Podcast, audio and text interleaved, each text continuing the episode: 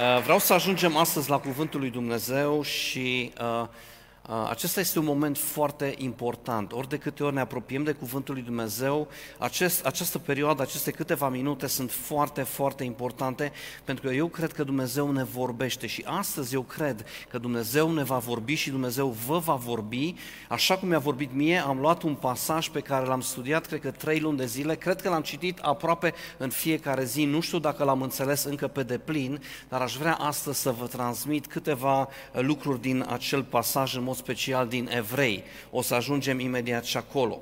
O să preiau ștafeta de la prietenul meu Florian, Florian Vasile, care este păstor la Biserica C3. Acum două săptămâni de zile am fost la Biserica C3 pentru rugăciune. Ne-am rugat împreună cu Alfa Crescent și C3 și Centrul Creștin Brașov și timpul de rugăciune a fost foarte special acolo.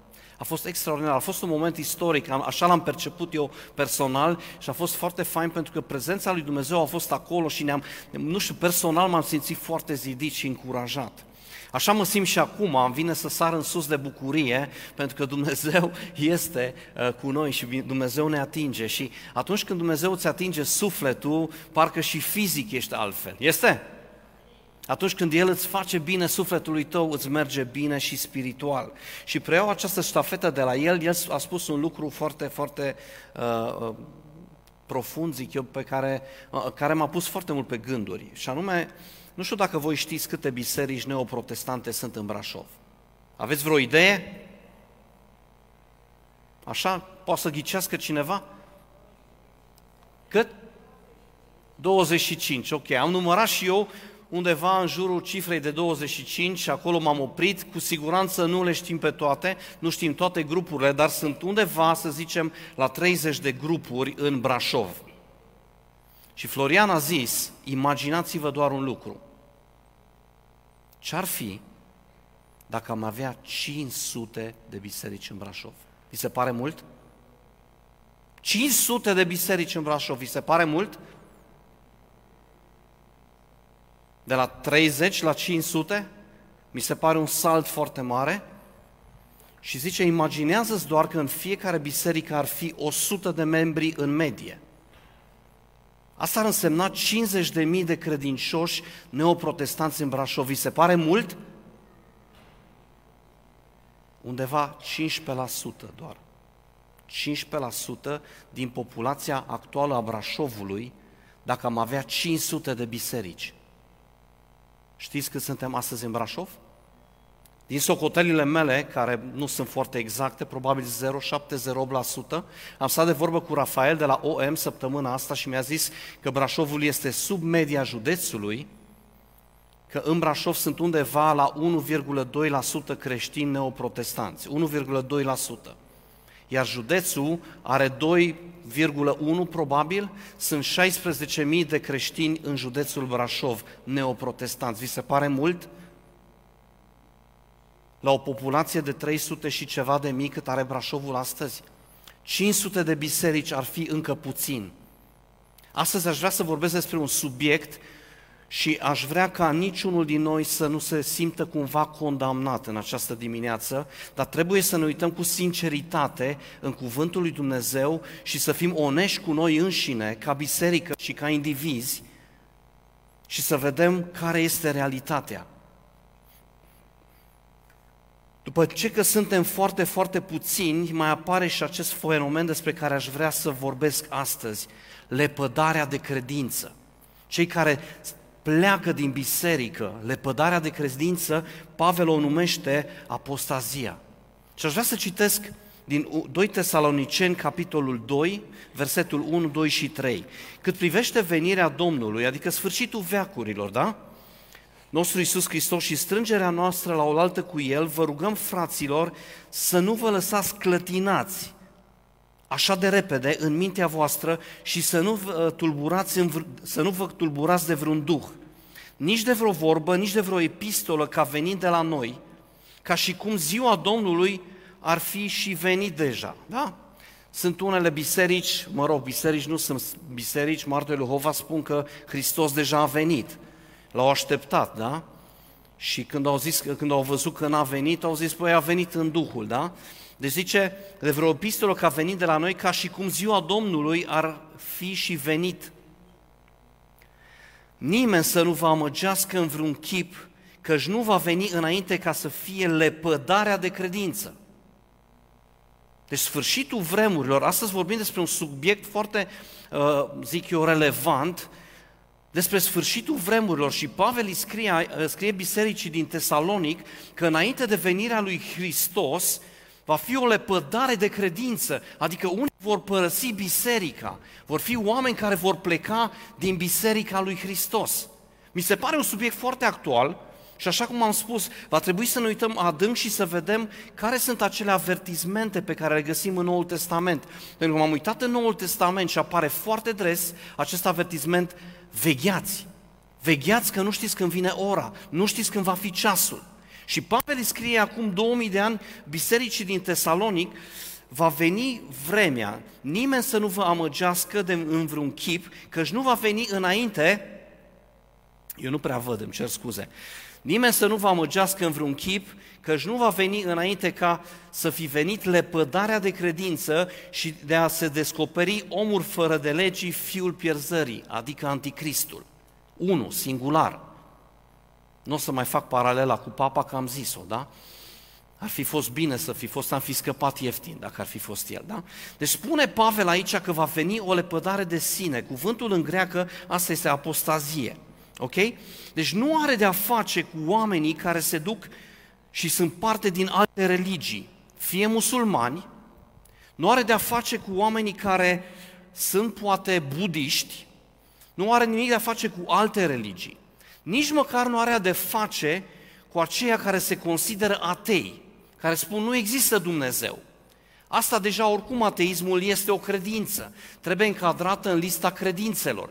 Tu crezi ca ateu că au existat niște substanțe și a fost o mare explozie, de unde au venit substanțele nu știe nimeni, când a avut explozia loc nu știe nimeni, că n-a fost vreun martor ocular acolo, că uh, viața a luat ființă din non-viață, asta este credință, asta depășește credința creștină, fraților. Să crezi că viața ia ființă din non-viață, mi se pare wow, trebuie să ai credință adevărată.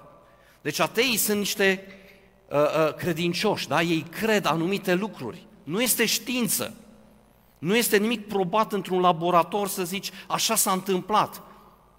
Nu există indicii uh, zero, există indicii zero.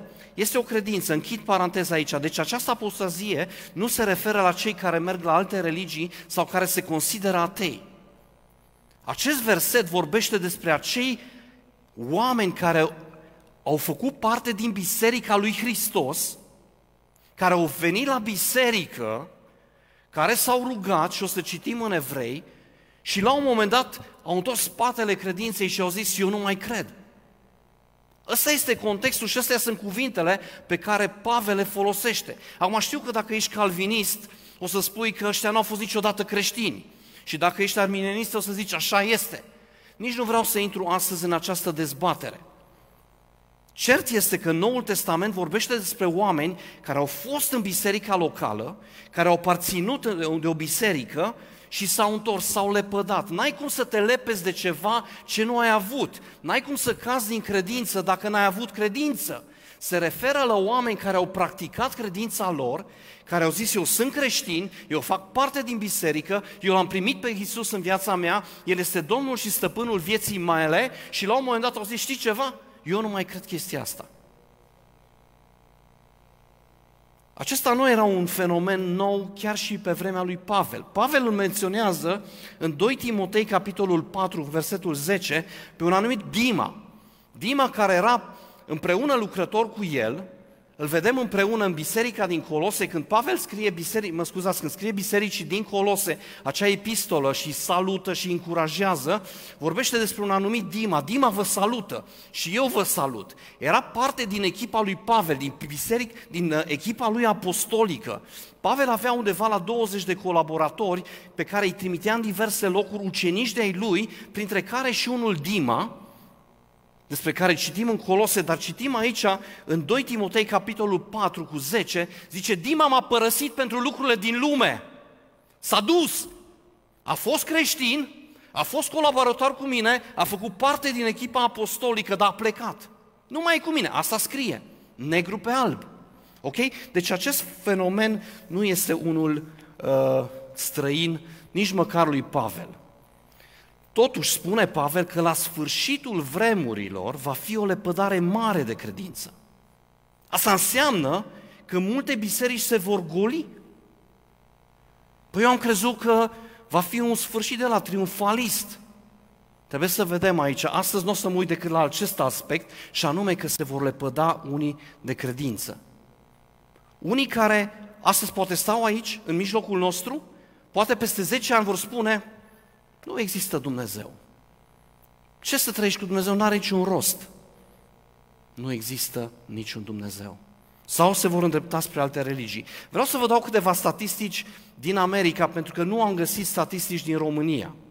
Nu le-am găsit, nu se prea fac, dar fiți atenți, 1937, deci înainte de al doilea război mondial, 1937, aveți idee câți, uh, uh, ce procent din populația întreagă a Americii, a adulților, erau uh, membri activi, membri activi, 1937, un procent, membri activi în biserica locală, aveți idee? Cineva vrea să dea o cifră? 1937, 73% din americani erau membri activi în biserica locală. 73%. Trei sferturi. După 43 de ani, 43 de ani, 1980, cifra a scăzut la 70%. În 43 de ani, 3%. Nici nu se simte. 3%. La populația lor, parcă totuși s-ar simți. După alți 20 de ani, adică în 2000, procentul a scăzut la 65%. Adică în, 20, în, în 43 de ani a scăzut cu 3%, iar în 20 de ani a scăzut cu 5%. În 2010, în America, în Occident, în cultura care noi o iubim, da? Și la care ne uităm să găsim anumite valori acolo, anumite valori, în 2010, adică după încă 10 ani, nu 43, nici 20, populația activă și oameni implicați în biserică, membri activi, a scăzut la 59%, 6% în 10 ani. 3% în 43 de ani, 6% în 10 ani.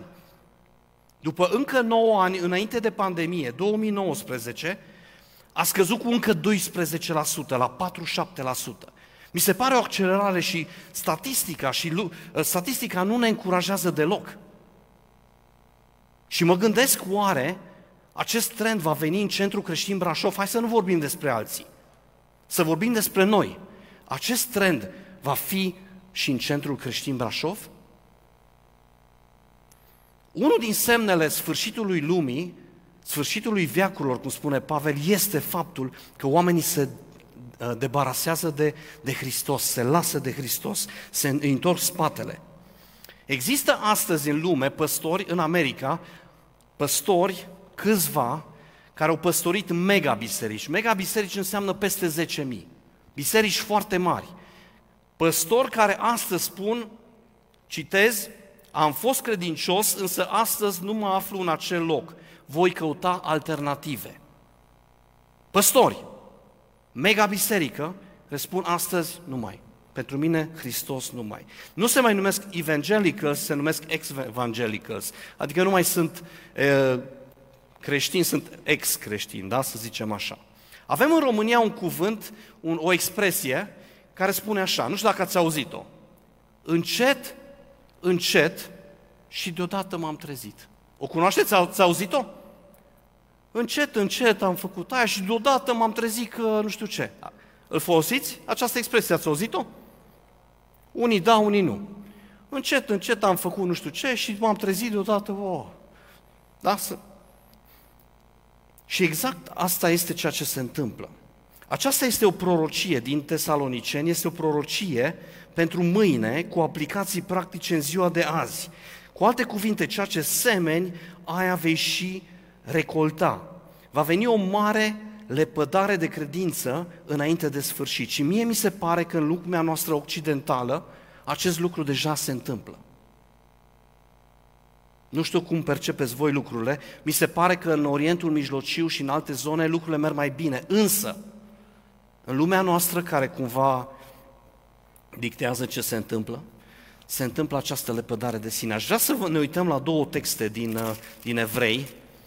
Uh, o să încep cu un text din Evrei, capitolul 6. Este un text foarte controversat. Se tot dă o bătălie uh, calviniștii și cu arminianiștii. Astăzi nu o să intru în această temă. Vreau să citesc doar textul și să vedem ce spune el. Ok?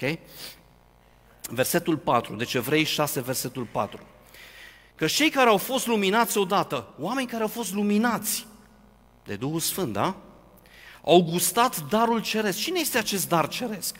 Este Hristos care a fost dat, este un dar care noi l-am primit, este darul lui Dumnezeu pentru noi, da? Deci că au fost luminați odată, au gustat din darul ceresc și s-au făcut părtași Duhului Sfânt. Sunt acei creștini care s-au făcut părtași Duhului Sfânt. Wow! Versetul 5. Au gustat cuvântul cel bun, au gustat cuvântul ăsta, l-au studiat și au zis este bun, este adevărat, este valabil pentru orice domeniu din viața mea. Am gustat asta. Deci, am rămas la 5. Au gustat cuvântul cel bun al lui Dumnezeu și puterile viacului viitor. Au simțit puterea lui Dumnezeu, poate au fost vindecați, poate au stat în timpul de închinare și au fost vindecați emoțional, poate s-a întâmplat ceva, o minune, au gustat, spune aici, din puterile viacului viitor. Oamenii ăștia s-au întâlnit cu Dumnezeu, oamenii ăștia au avut o întâlnire cu Dumnezeu, așa mi se pare mie că spune aici, probabil Pavel în evrei. Deci citesc încă o dată că cei care au fost luminați odată, au gustat din darul ceresc, au fost părtași Duhului Sfânt, au gustat cuvântul cel bun al lui Dumnezeu și puterile veacului viitor și care totuși au căzut, ca și Dima, au căzut, este cu neputință să fie înăiți iarăși și aduși la pocăință, fiindcă ei răstignesc din nou pentru ei pe Fiul lui Dumnezeu și l-au dat să fie bagiocorit.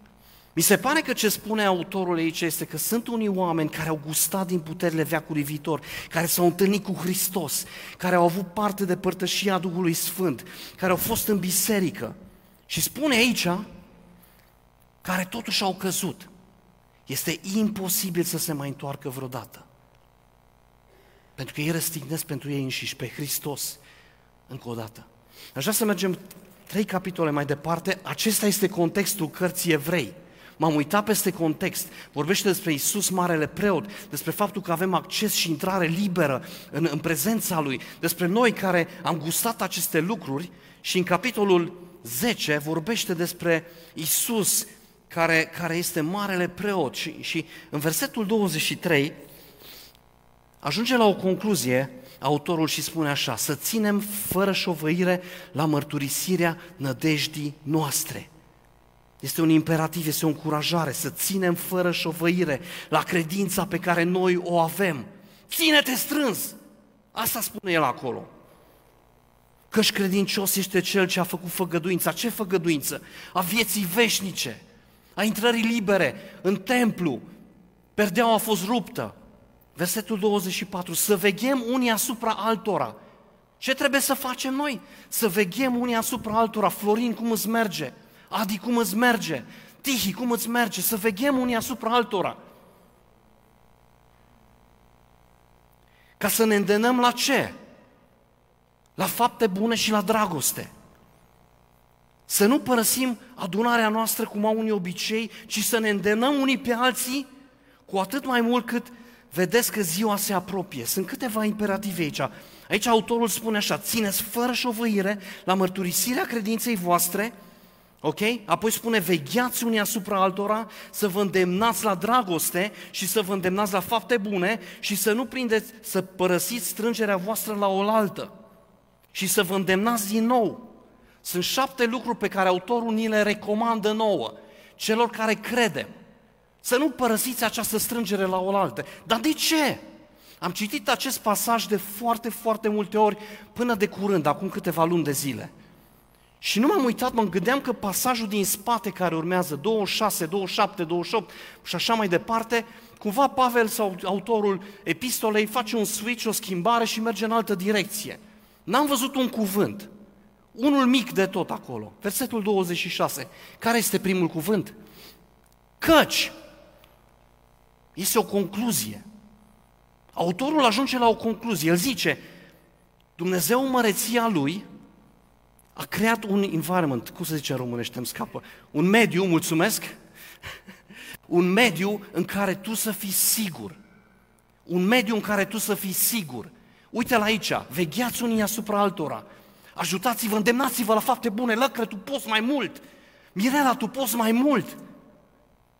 Dumnezeu este cu tine. Go for it! Căci! N-am văzut niciodată acest căci. Cumva mi-a trecut cu vederea. L-am trecut cu vederea. Căci dacă păcătuim cu voia, ce înseamnă cu voia? Care-i contextul? Care sunt păcatele? Care sunt păcatele din față? Că nu le-am văzut. Sunt păcate de omisiune, cele care le-am menționat și probabil și cu siguranță se referă la toate păcatele, pentru că scrie păcate de, uh, cu voia, da? Căci, unde e 26? Dacă păcătuim cu voia, după ce am primit cunoștința adevărului, nu mai rămâne nicio jertfă pentru păcate. Fiți atenți ce zice, doar o așteptare înfricoșată a judecății și văpaia unui foc care va mistui pe cei răzvrătiți. Cine sunt acei răzvrătiți? Care e contextul? Păi l-am citit 23, 24, 25. Păi cum, Dani, ce vrei să zici? Că autorul trage o concluzie aici? Să ținem fără șovăire la mărturisirea nădejdii noastre. Căci, dacă păcătuim cu voia,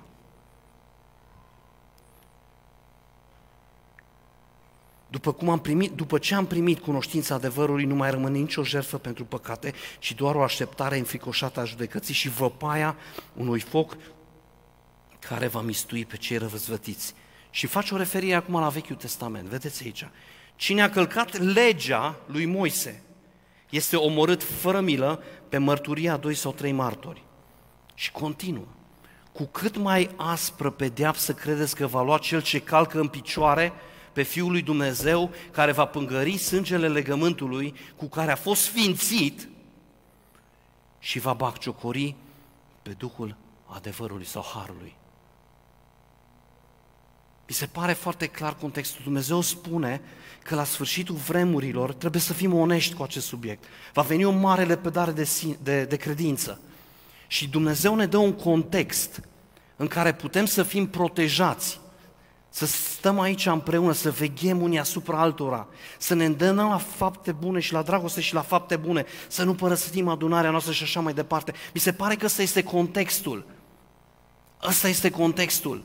Și El ne încurajează să nu păcătuim cu voia. Asta include toate păcatele, nu se referă doar la cele de aici de omisiune.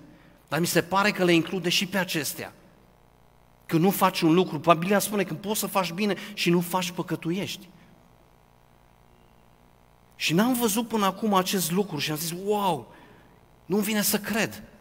Cu alte cuvinte, Dumnezeu ne-a dat un cadru, și anume biserica locală, și ne-a dat cuvântul lui și ne-a dat Duhul lui cel Sfânt, ne-a dat un cadru, un, un, un mediu în care noi să trăim și să fim protejați.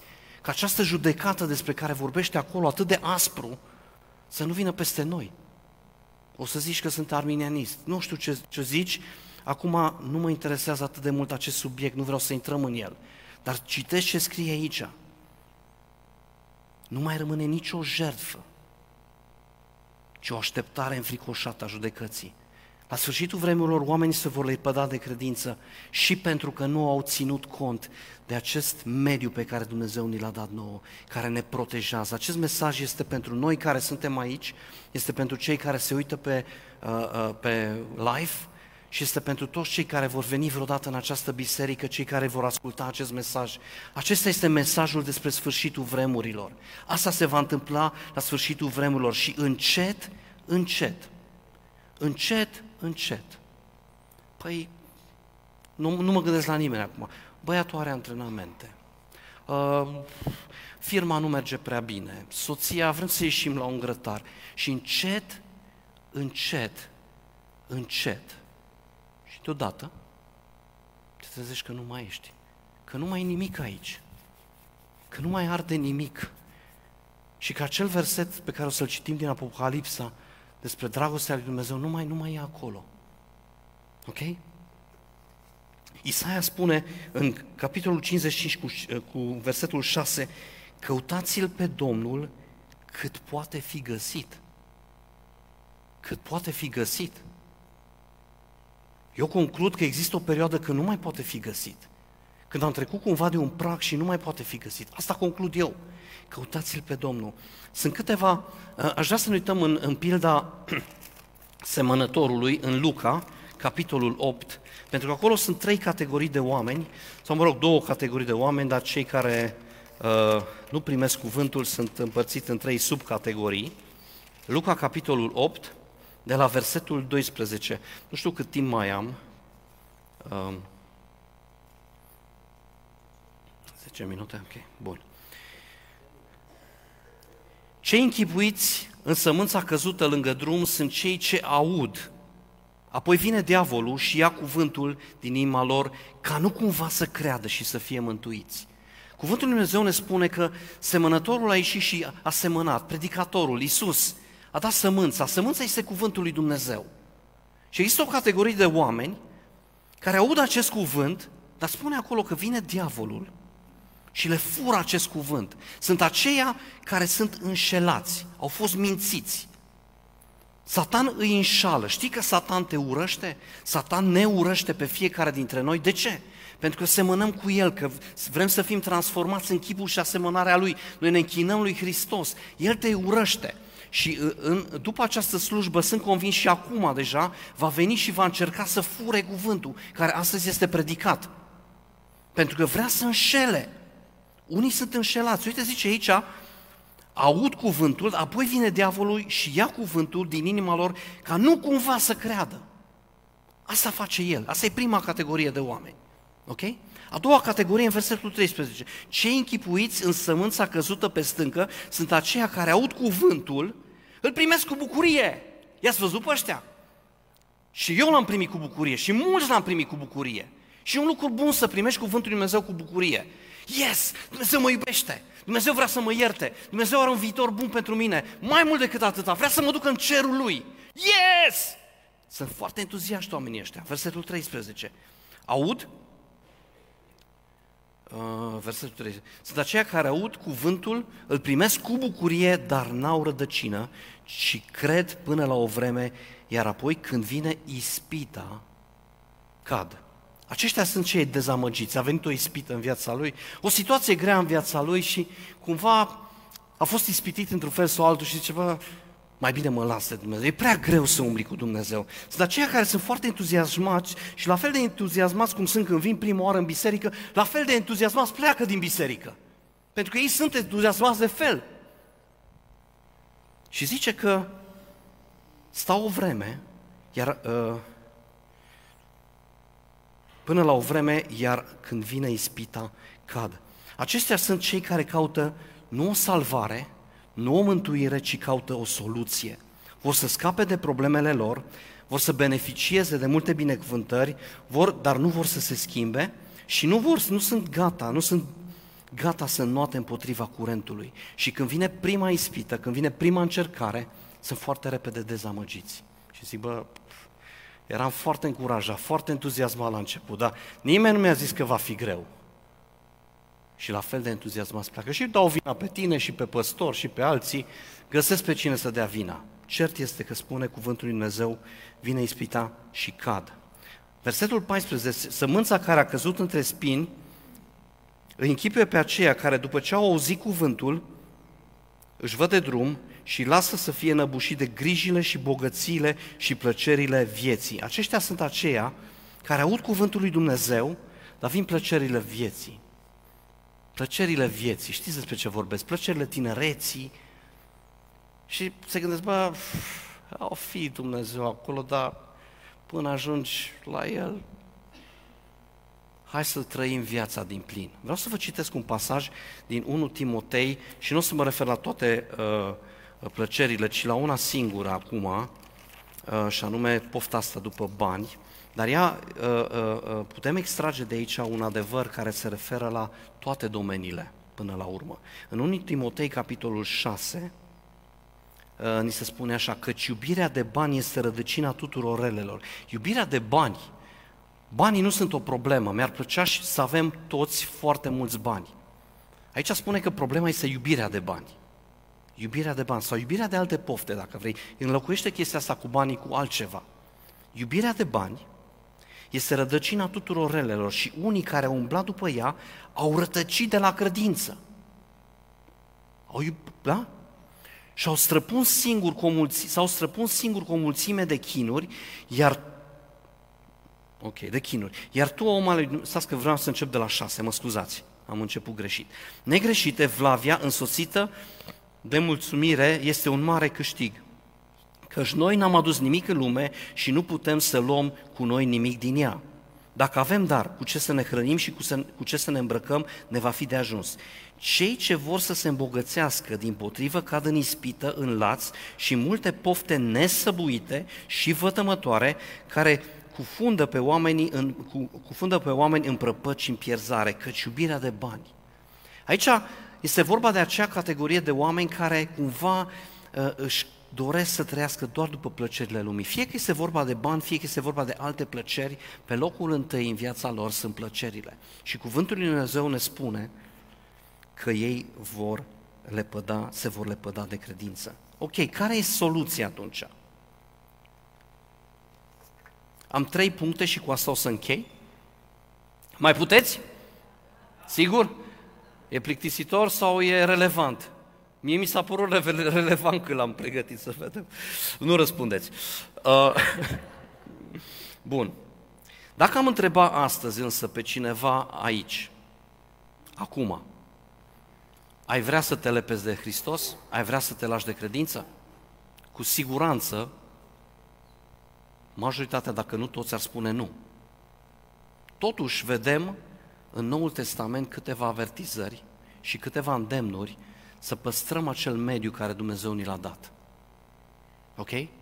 Nimeni ar zice, gata, eu nu mai vreau să mă umblu cu Dumnezeu. Însă, încet, încet, încet, încet și deodată te trezești că nu mai ești unde ai fost. Și te trezești, băi, dar eu nu mai sunt același om. Eu nu mai am aceleași convingeri, eu nu mai am același entuziasm, nu mai am același foc, nu mai am aceeași dragoste, dar când s-a întâmplat chestia asta? S-a întâmplat încet. Foarte încet. Până ai ajuns într-un punct în care nu mai există întoarcere, cum scrie în evrei. Nu mai există întoarcere. Ei nu mai pot să se întoarcă, pentru că îl vor răstigni pe Hristos a doua oară. Și în evrei 10 spune, un văpaie, un foc îi va mistui și o judecată aspră. Așa că primul lucru care poți să-l faci, examinează-te, asigură-te că încă ești pe cale. Ok?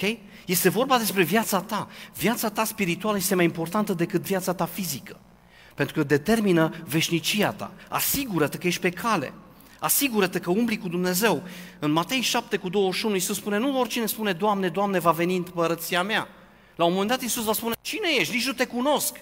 Dar, Doamne, n-am prorocit noi numele Tău, n-am spus noi demoni. Oameni activi, oameni cu credință, oameni care au făcut ceva în viața asta, în biserică sau în afara ei. Nu vă cunosc, plecați de la mine. Asigură-te că ești pe drum. Faptul că te-ai născut într-o țară creștină nu înseamnă că ești creștin. Tu trebuie să devii creștin. Tu trebuie să devii creștin.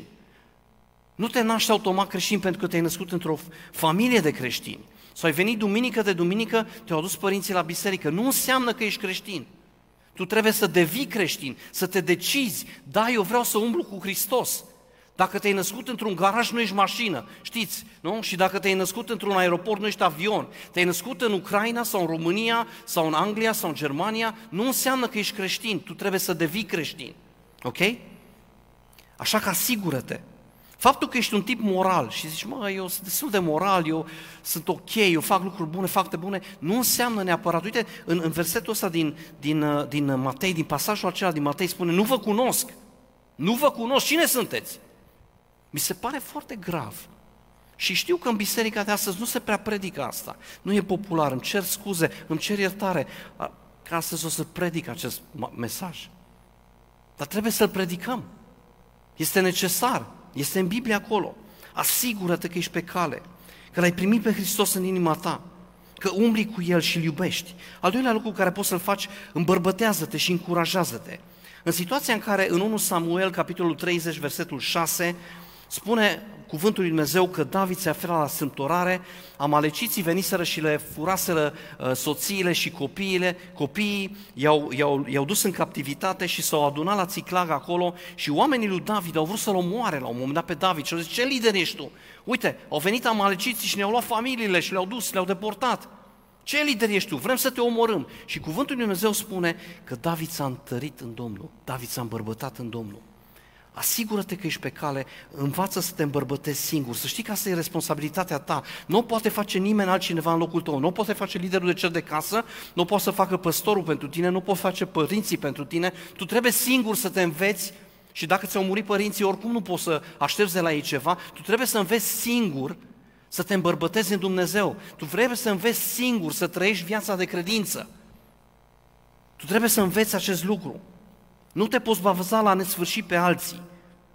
Ieri vorbeam la agent despre ucenicie, cât de important este să fii un ucenic. Și am citit acolo în Marcu 3 cu 14 că Hristos a chemat 12 ucenici ca să fie cu El. Ca să fie cu El. Ești cu El? Mi se spune în Faptele Apostolilor 4 cu 13, când au fost prinși Petru și Ioan, se spune un lucru interesant, că au văzut că nu erau oameni școliți, însă au văzut un lucru, că ei fuseseră cu Isus, că ei au fost cu Isus. Au fost cu Isus. Ești tu cu Isus. Asigură-te că ești pe cale, asigură-te că, că te îmbărbătezi în Hristos. Relația pe care Dumnezeu o vrea cu tine e acea relație pe care a avut-o Dumnezeu cu Adam în grădină. Ăla este exemplu, așa ar fi trebuit să fie. Dumnezeu se plimba cu Adam în răcoarea dimineții, aveau părtășie unul cu celălalt, vorbeau. I-a dat câteva instrucțiuni foarte simple, nu avea mult de făcut în grădina aia și putea să savureze multe lucruri. Asta este relația lui Dumnezeu cu tine. Asigură-te că te îmbărbătezi în Dumnezeu și că nu depinzi de cercul de casă, că nu depinzi de grupul de tineri sau de mama și de tata. Asigură-te acest lucru. Și ultimul lucru, și cu asta o să închei, o să invit și echipa de laudă să vină, Antrenează-ți mușchii, antrenează-te în fiecare zi. 1 Timotei 4, versetul 7 și 8, nu o să-l mai citim acum, este vorba despre disciplină acolo. Pavel îl îndeamnă pe, pe ucenicul lui Timotei tânăr la disciplină, muncește, antrenează-ți mușchii cei tăi spirituali, du-te la gym dacă vrei în fiecare zi, dar antrenează-te. Umblă zilnic cu Dumnezeu, pune-L pe primul loc, înaintea firmei, înaintea familiei, în afara, înaintea căsătoriei, a copiilor, a fotbalului, a rugbyului, a notului, a baletului, a ce vrei tu. Înaintea clădirii pentru mine. Am avut o perioadă, și o să fiu onest cu voi, am avut o perioadă de timp în care am muncit foarte mult și am neglijat această relație cu Dumnezeu. Și nu merge bine, nu mi-a mers bine. Fiecare din noi avem provocările noastre. Învață să trăiești cu Dumnezeu. Învață să trăiești cu El. Nu te lăsa, pentru că avertizmentele sunt acolo în evrei și te încurajez să le vezi și să le citești. Apocalipsa 2, ultimul verset, ultima carte din Biblie, Apocalipsa capitolul 2, versetele 4 și 5, dacă nu mă înșel, da? Dar ce am împotriva ta este că ți-ai părăsit dragostea din tâi. Aici zice că ți-ai părăsit-o, nu ți-a luat-o nimeni. Tu ai plecat. Încet, încet, încet și te-ai trezit că nu mai ai. Ești responsabil, tu și cu mine, fiecare dintre noi, să fim în foc pentru Dumnezeu. Aduți dar aminte de unde ai căzut. Ce trebuie să fac, Doamne? Pocăiește-te și întoarce-te la faptele tale din tâi. Mai ții minte când erai primul voluntar? Te oferai voluntar oriunde, mergeai să slujești. Nu lipseai la niciuna din întâlnirile de rugăciune. Nu lipseai la nicio întâlnire de duminică. Era un foc acolo. Adu-ți aminte. Adu-ți aminte, pocăiește-te și întoarce-te la faptele tale bune. Eu sper că acest mesaj este un mesaj care să vă încurajeze, de fapt. Am zis la început că nu vreau ca vreunul din voi să se simtă condamnat. Ideea este că va veni o perioadă peste biserică când mulți se vor lepăda de credință, că mulți se vor întoarce și vor spune n-am nevoie de Dumnezeu, mă descurc singur și se vor trezi undeva departe, gradual, treptat. De aceea aș vrea să vă încurajez și să închei cu acest verset, să ținem fără șovăire la mărturisirea îndrăjdejdii noastre, Căci credincios este Cel ce a făcut făgăduința. El este credincios, El a făgăduit că te va duce în cerul Lui. Să veghem unii asupra altora ca să ne îndemnăm la, fapt, la dragoste și la fapte bune. Să nu părăsim adunarea noastră cum au unii obicei, ci să ne îndemnăm unii pe alții. Cu atât mai mult cu cât vedeți că ziua se apropie. Aș vrea în această dimineață să închei.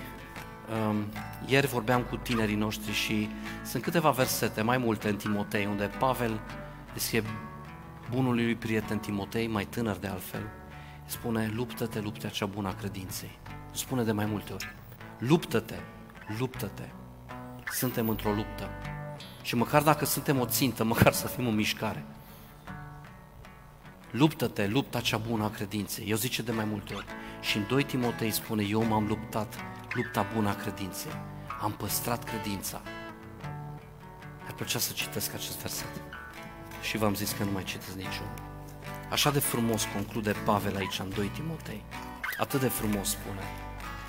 Un verset foarte scurt, care ar fi trebuit să-l știu pe de rost. 2 Timotei, capitolul 4, versetul 7. M-am luptat, lupta cea bună.